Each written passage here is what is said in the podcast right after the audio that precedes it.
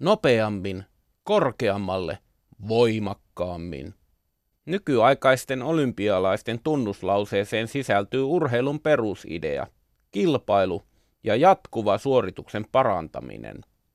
Voit pelata palloa kavereiden kesken ihan muuten vaan. Voit panna vaikka painiksi. Se ei vielä ole urheilua. Siitä tulee urheilua vasta, kun selvitetään voittaja ja samalla selviävät myös häviäjät. Aikojen alussa kilpailun voittaja saattoi selvitä silmämääräisesti toteamalla, mutta nyt aikojen lopussa voittaja täytyy aina mitata. Mittaamisen tuloksista muodostuu pikkuhiljaa tilasto. Kaos muuttuu järjestykseksi. Kivenheiton päässä Pasilasta on Helsingin perinteikäs jäähalli. Siellä HIFK on jääkiekkojoukkue pitää aamutreenejään, kun tapaa mittaustauolla Iltasanomien urheilutoimittaja Petri Sepän. Puhumme jääkiekosta, lajista, jossa hiki kohtaa histogrammin. Sä oot varmaan ollut katsoa tämmöisiä harjoituksia ennenkin, niin mitä asioita tämmöisissä harjoituksissa tulee katsottua noin toimittajan näkökulmasta? No lähinnä ehkä sitä yleisilmettä. Ja tietysti se on tärkeää aina havaita, että kaikki pelaajat on terveitä. Mm. Et, et jos joku on tota, avainpelaaja on treeneistä pois, niin se yleensä kieli siitä, että on jotain vammaa. Ehkä yllättävääkin vammaa, mitä voi sitten tota, treenien jälkeen kysellä. Mikä sai sut alun perin innostua jääkiekosta? No varmaankin se, että syntymäkunta on Tampere, joka Aa. on suomalaisen kiekkoilun kehto. Ja siellä tota, ihan pikkupojasta lähtien niin kävi vanhempien kanssa peleissä tai isän kanssa peleissä ja siitä se sitten vaan lähti. Voitko sä kuvailla, että mitkä asiat korostuu jääkiekossa, että mikä ratkaisee voittajan? No kyllä se tuota, keskeisimmät tekijät ehkä voiton saamisessa on kiekon hallinta ja laukaukset, laukaukset ja maalipaikkojen voittaminen. Tähän voisi tämmöisenä kevennyksenä heittää tämän tunnetun tuota entisen pelaajan ja valmentaja Ville Niemisen legendaarisen heiton, että jos haluaa pizzaa, niin täytyy mennä pizzeriaan. Jos haluaa tehdä maalin, niin se kiekko täytyy saada siihen maalin eteen parhaalle maalin tekosektorille, niin siitä se maali tulee. Jääkiekossa on paljon muitakin nasevia sanontoja. Monet niistä korostavat lajin vähän epätieteellistä ja konstailematonta imagoa. Erään usein hoetun viisauden mukaan vain maalit lasketaan tämä ei kirjaimellisesti pidä paikkaansa.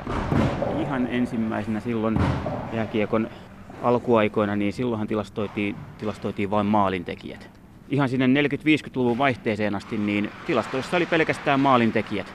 Ja sitten 50-luvun alussa, niin tilastoihin, siis Suomessa, tilastoihin otetaan myös syöttäjä. Mutta mm. silloinkin vain yksi syöttäjä alkuun per maali. Että tavallaan se syöttäjän tilastointi oli jo semmoista halua niin kuin korkeampaa analyysiä. Se oli ensimmäinen askel siihen joo, ja samalla tietysti ruvettiin te, tilastoimaan myös tehopisteitä, ja jäähyminuutit tuli siinä, siinä vaiheessa myös tilastoihin mukaan. Maalivahdolliset torjuntaprosentti ja päästettyjen maalien keskiarvo, niin se tuli silloin jäähalliajan alussa, eli 60-luvun puolivälissä. Joo. Mutta sitten niin kuin esimerkiksi, kun nykyään maaleihin merka, useisiin maaleihin merkataan myös toinen syöttäjä, niin se kakkossyöttö, niin se tuli esimerkiksi SM-liigaa vasta kaudella 77-78. Tilastollisen jääkiekkovalmennuksen uranuurtajia oli venäläinen valmentaja Anatoli Tarasov, joka jo 60-luvulla merkkasi jatkuvasti pieneen mustaan kirjaansa pelin tapahtumia. Tarasovin mustaa kirjaa on verrattu suihkukoneen pieneen mustaan laatikkoon, joka rekisteröi kaiken, mitä lennon aikana tapahtuu. Mustan kirjan merkintöjen perusteella Tarasov ohjasi pelaajiaan kohti uusia voittoja ja mestaruuksia. Tarasov totta kai on tämmöisen eurooppalaisen korkeamman valmennuksen selvä isä, mutta se, se ehkä se neuvostoliittolainen systeemi ei niinkään sitten korostanut näitä tehopisteitä, syöttäjiä, tämmöistä tilastointia, vaan se oli sitten sitä taktista puolta, voimapuolta, nopeuspuolta – Eli siellä kehitettiin, niin kuin Neuvostoliitossa kehitettiin sitten se eurooppalainen jääkiekko ihan uudelle tasolle, että pelaajat oli käytännössä ammattilaisia, vaikka he oli niin kuin virallisesti armeijassa töissä, niin päätuota noin toimeentulo oli kuitenkin jääkiekkoilu. Tuo taas tuon maalien ja syöttöjen tilastointi, niin sillähän on täytynyt olla aika monen merkitys semmoisen tähtikultimen luomiseen, että sillä, että ruvetaan listaamaan pelaajia, jotka on onnistuneet, niin sehän on omiaan niin nostaa yksilöitä sieltä 30 joukkue, niin kuin pelaajan joukosta vielä tarkemmin esille? Joo, siis tuota, tämmöiset pelaajien henkilökohtaiset tehopisteet, niin nehän on justiin kuvaa tämmöistä pelaajien roolittamista ja heidän henkilökohtaisia ominaisuuksiaan. Ja siellä tosiaan maalintekijät, syöttelijät korostuu, mm. mutta entistä enemmän myös kiinnitetään huomioon tämmöisiin taistelijoihin, likaisen työntekijöihin, jotka taklaa, blokkaa laukauksia. Et se on semmoista niin kuin tilastoissa näkymätöntä työtä, jota kuitenkin arvostetaan erittäin korkealle. Nykyajan tilastoista löytyy kyllä tarttumapintaa muidenkin kuin tähtipelaajien vaiheiden päivittelyyn. Jääkiekkoliikan nettisivuilta löytyy jokaiselle pelaajalle jopa 80 erilaista tilastotietoa. Osa on saatu tukkimiehen kirjanpidolla, osa hieman korkeampaa matematiikkaa käyttäen.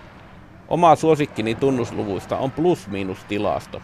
Siinä karrikoidusti sanottuna pelaajalle merkitään plus, jos hänen kentällä olonsa aikana tapahtuu hyvä asia, ja miinus, jos asia on huono.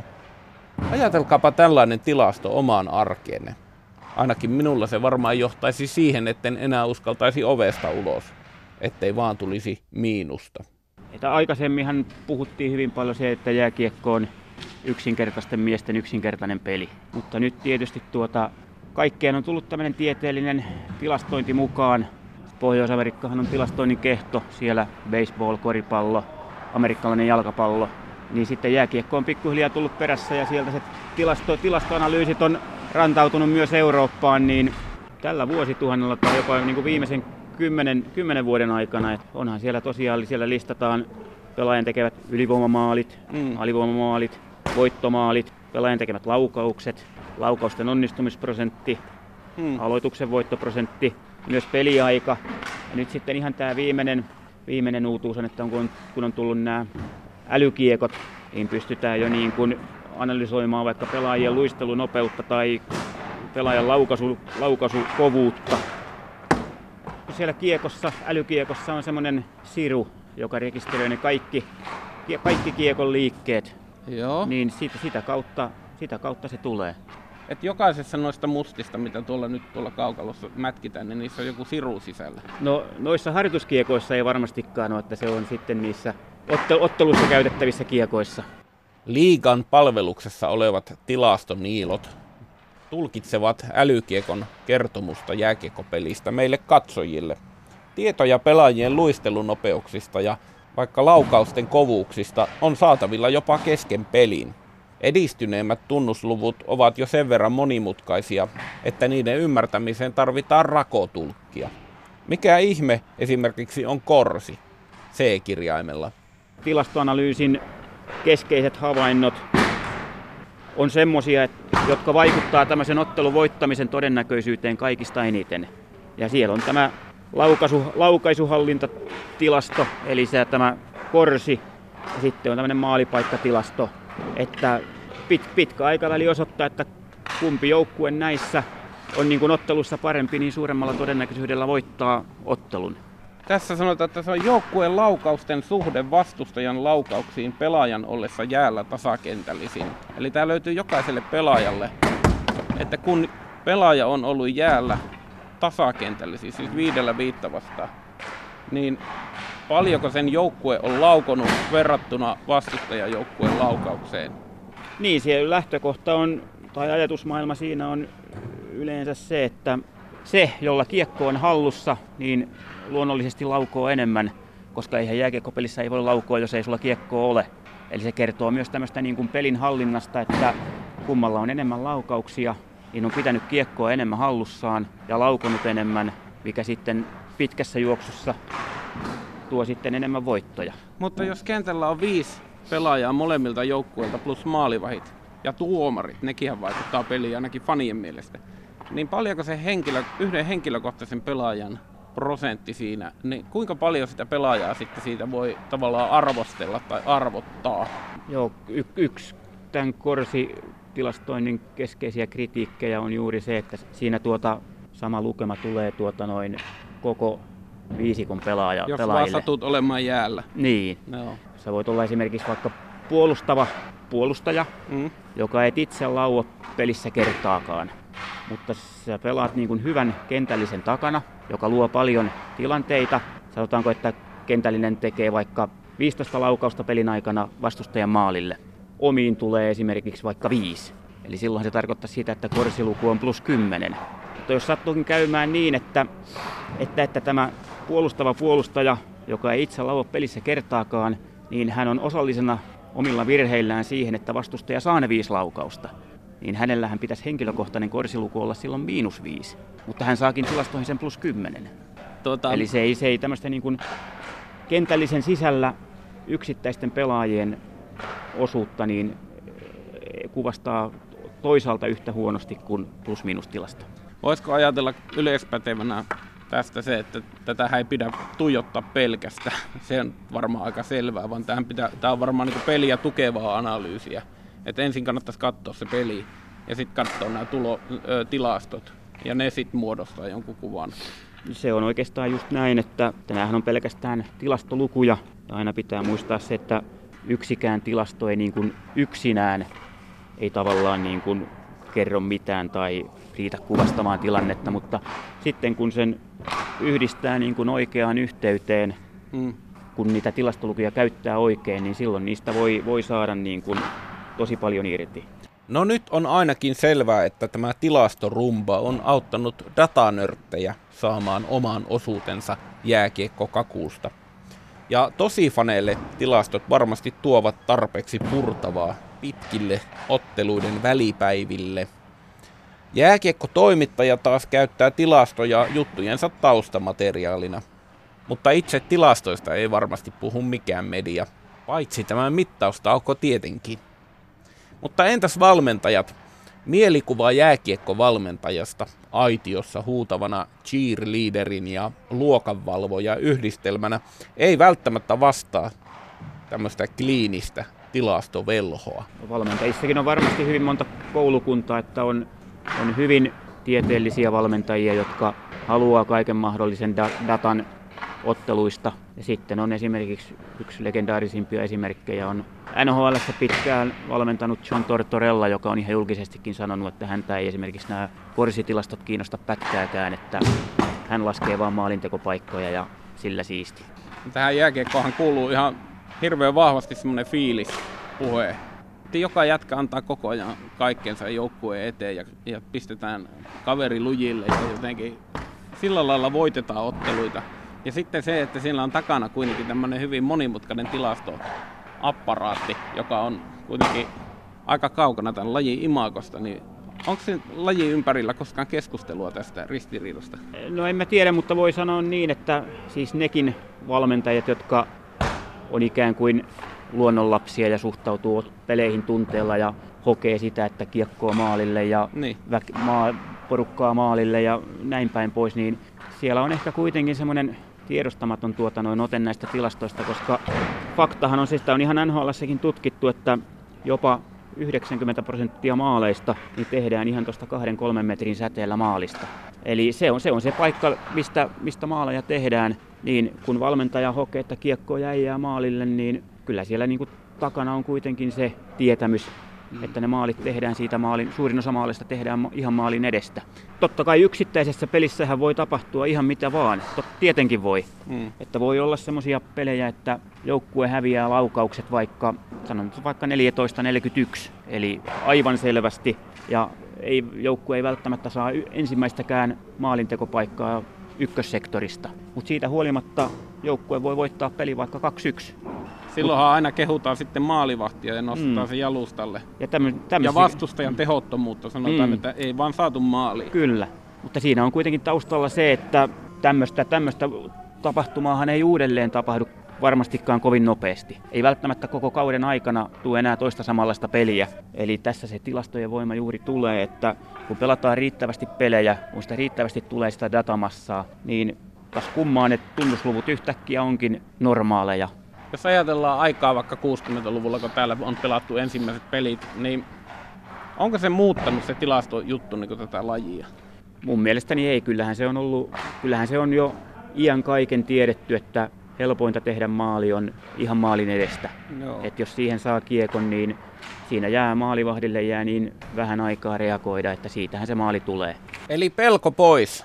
Jääkiekko on yhä pohjimmiltaan sama laji kuin ennenkin. Tilastot eivät ole sen kovaa ydintä murskanneet. Tilastot ainoastaan kertovat saman asian tieteellisemmin ja tuhannesta eri kulmasta kuvattuna. On edelleen olemassa useita peliin vaikuttavia asioita, joita tilastot eivät pysty kertomaan, kuten vaikka pelaajan vaikutus joukkuehenkeen tai kahden pelaajan väliset kemiat, puhumattakaan kaikista ottelupäivän tapahtumista ja vaikkapa kotiyleisön tai tuomariston vaikutuksesta peliin. Keskimääräinen jääkiekkofani nauttii yhä ottelustaan jääkiekon fiiliksen, ei prosenttien takia. Josta tuli mieleen, että minä pidin lapsena eniten jääkoneesta, eli Zambonista. Zambonin jo ajaessa kentälle ehdin vielä kysyä Petri Sepältä, onko kotimaan liikassa joukkueita, jotka suosivat tieteellistä valmennusta?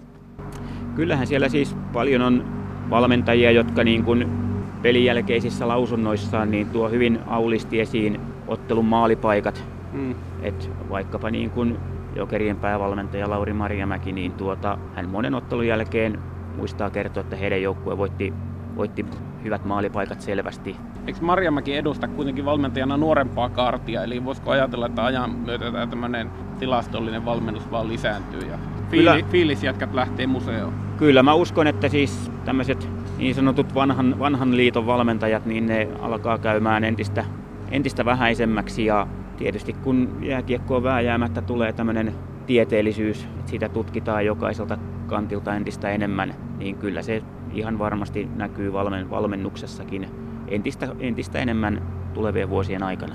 Eikö kukaan sure sitä, että semmoinen tietty mystiikka katoaa tästä jääkiekosta?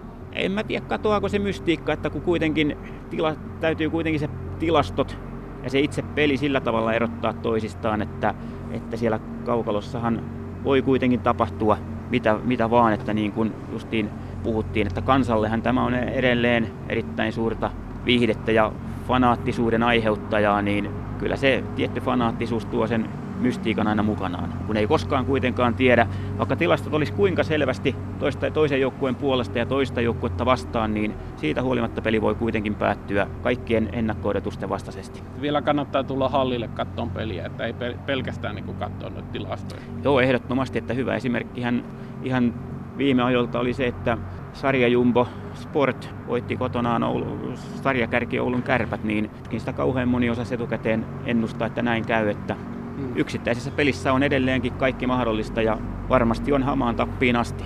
Miksi ne muuten voitti se peli? No se oli ensinnäkin heidän kotiottelunsa, mikä aina tuo tietysti, tietysti pienen edun. Kyllähän Sportin maalivahti oli siinä pelissä oli hyvä ja ehkä sitten Kärpillä ei ollut tämä paras asenne liikkeellä siinä pelissä.